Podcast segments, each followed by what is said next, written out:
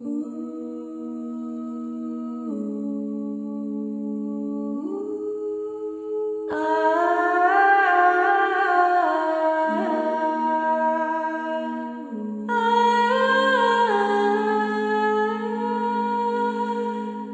I leave with you, my peace I give to you. Not as the world gives, do I give to you.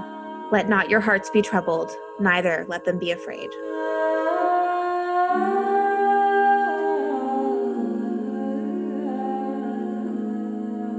Welcome back to Sacred Season. I'm Danielle Hitchen. And I'm Erin Holly. Sacred Season is dedicated to coming alongside listeners with encouragement for whatever season you're in, but especially if you're parenting in the little years. Each episode is built around a season of the liturgical calendar. We believe the church calendar is a helpful way of discipling our hearts and our time, and that each season can lead us into deeper relationship with God and deeper understanding of ourselves. Today, we are bringing you a short, special episode. In light of the COVID 19 pandemic, our kids' schools being canceled and becoming work at home moms who also homeschool, or are we homeschool moms who also work? We're not sure. but we're going to put our full episodes on hold until life settles back into some semblance of normalcy. And as much as we love producing our episodes and speaking with you, uh, developing content right now is just something we need to deprioritize in order to better care for ourselves and our families in this season but we didn't want to just ghost you. So we're recording today to offer just a few thoughts on the pandemic and how we should live right now as Christians, as moms, and as neighbors in the midst of this uncertain season. You know, as I've been prepping for this episode, there has been a strong disconnect for me between my head and my heart.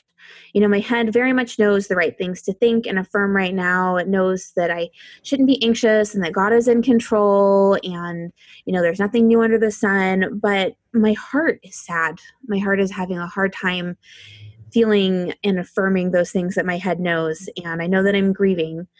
But one thing I've been reflecting on is that there is a big difference between being happy and having hope. So we offer you these thoughts today, not to tell you to buck up, you mm-hmm. know, it's going to be all good, but to remind you of the very real presence and very real power of God. And so, the first point we wanted to make today, as you're thinking about this pandemic, is to know that there really is nothing new under the sun. This did not surprise God. And you know, we unfortunately are not the first Christians to endure the lightning fast spread of a dangerous disease. And you know, we won't be the last. Mm. In 1527, Martin Luther was writing about how Christians should respond uh, to the deadly plague. And the plague was a particularly horrifying disease that had a mortality rate close to 60%, Oof. historians estimate. So, so really awful disease. And a fellow pastor asked Martin Luther, you know, what's the appropriate response as a Christian? Is it okay to flee uh, from the plague? And in this wonderful letter, Martin Luther describes the response of a Christian. And he said, basically, yes, you can flee, um, but only once you take care of your community, only once you make sure that everyone is cared for. And in sort of advice that's very similar to the CDC's guidelines today, uh, he told people to disinfect their homes, uh, to disinfect the streets, um, to avoid people and places unless those people and places needed you. So a huge emphasis from Martin Luther on service, uh, but also on some form of social distancing. where, you know, even King Solomon, uh, if we look back in Ecclesiastes, uh, says that there's a time to embrace and a time to in- refrain uh, from embracing. so, in a sense, here, um, social distancing for ancients. And you know, live their lives in cycles or seasons. And that was true in Solomon's time and in Martin Luther's time, and it's still true in our time. And though many of the basic structures and patterns and rhythms of our life have been altered today, the fundamental truth of who we are and where our hope lies has not. Yeah, That's a great point, and it makes me reminds me that um, God has uniquely equipped us for every season He calls us into. You know, this did not surprise God, and um, I think one of the weirdest things about this experience right now is its universality. You know, although we all lead different kinds of lives and we have different family configurations and different obligations, we are all under this shared stress and grief of being quarantined. We are all experiencing self isolation. We've canceled plans. We're all social distancing. We all miss seeing people in person. Um, you know, and I'm sure that we all have a touch of cabin fever, especially if we're quarantining with small children. So we've all just experienced the shattered expectations and the uncertainty of not knowing when life will return to normal and what that normal will look like when we do. But the good news is these events didn't surprise God, nor did they throw off the course of work that He's doing in us. You know, it's not like God's like, oh no, there's a pandemic I didn't anticipate. I don't know how this is going to play into the things that I'm teaching Danielle right now. Mm-hmm. Instead, he is using this to shape us ever more into the image of Christ. You know, Philippians 1 6 reminds us that he who began a good work in you will bring it to completion at the day of Jesus Christ. And that is as true now as it was a month ago before we'd ever heard of COVID. And you know, I'm really appreciative of that verse now um, as I'm trying to homeschool my children. that whatever plans God had for my children to learn this particular school year, uh, He will in fact complete. Um, mm. my own efforts notwithstanding. Uh, Amen. So this is extremely comforting.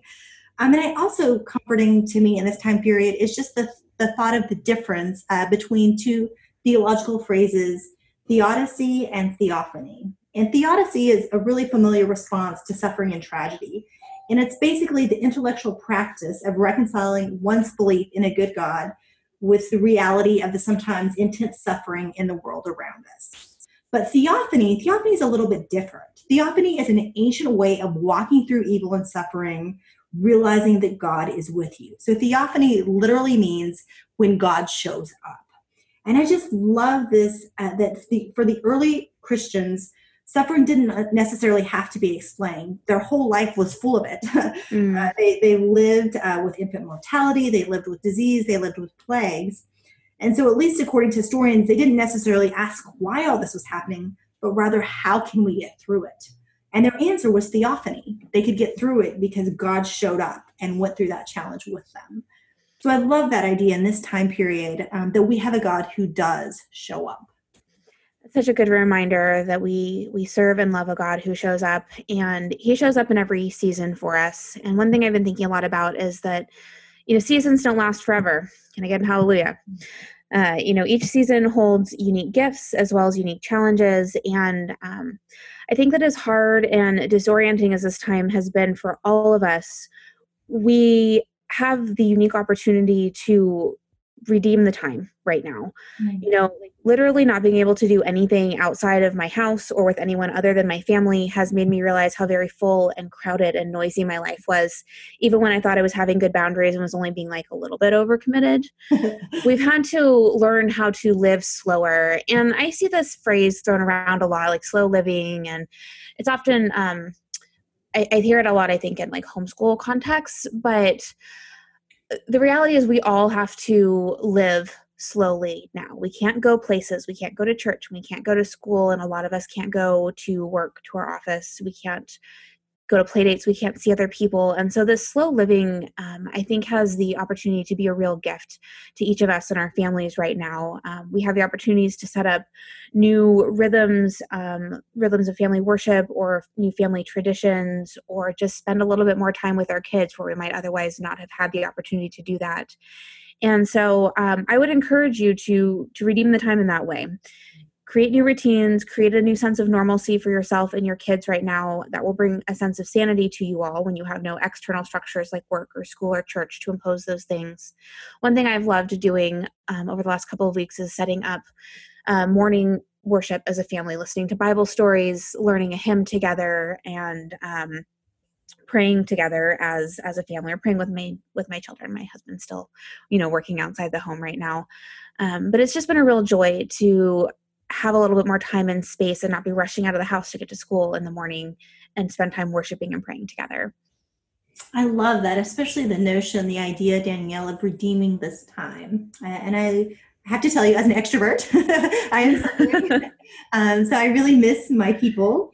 Um, but I've also realized just the truth of what you were saying um, and the uh, sort of quarantine has forced me and our family to be more intentional about teaching our children about Jesus.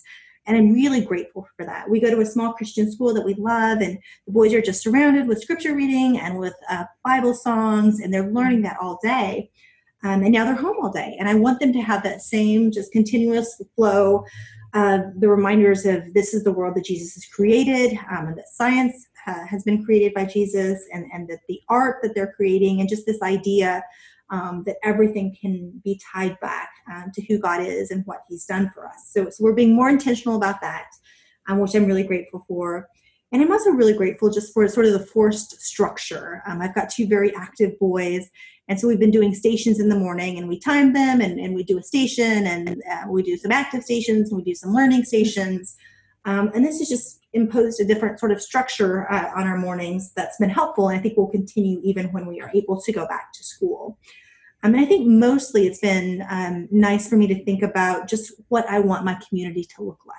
I've realized how much I miss my friends, how much I miss my mm-hmm. Bible study, and that these uh, people are a priority in my life um, and are something that I'm looking forward to returning to. So, as each of us walks forward um, into the weeks and the months of quarantine ahead, we would remind you of these three things that there is nothing new under the sun, that God has uniquely equipped you for this season that you're walking through, and that seasons don't last forever. So, um, despite the unique challenges of the season, we would encourage you to look for the unique gifts of the season as well. And as usual, we will close this episode with a meditation on Scripture. Today's passage is Matthew 6 25 through 34. As you're able, take a deep breath, close your eyes, open your heart, and ask the Holy Spirit to bring the peace of God to you in fresh ways this week.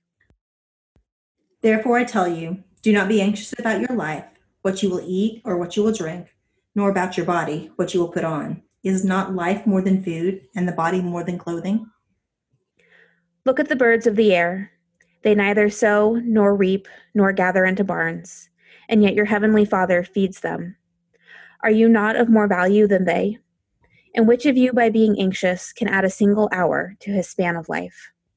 And why are you anxious about clothing? Consider the lilies of the field, how they grow. They neither toil nor spin, yet I tell you, even Solomon in all his glory was not arrayed like one of these. But if God so clothes the grass of the field, which today is alive, and tomorrow is thrown into the oven, will he not much more clothe you, O you of little faith? Therefore do not be anxious, saying, What shall we eat, or what shall we drink, or what shall we wear?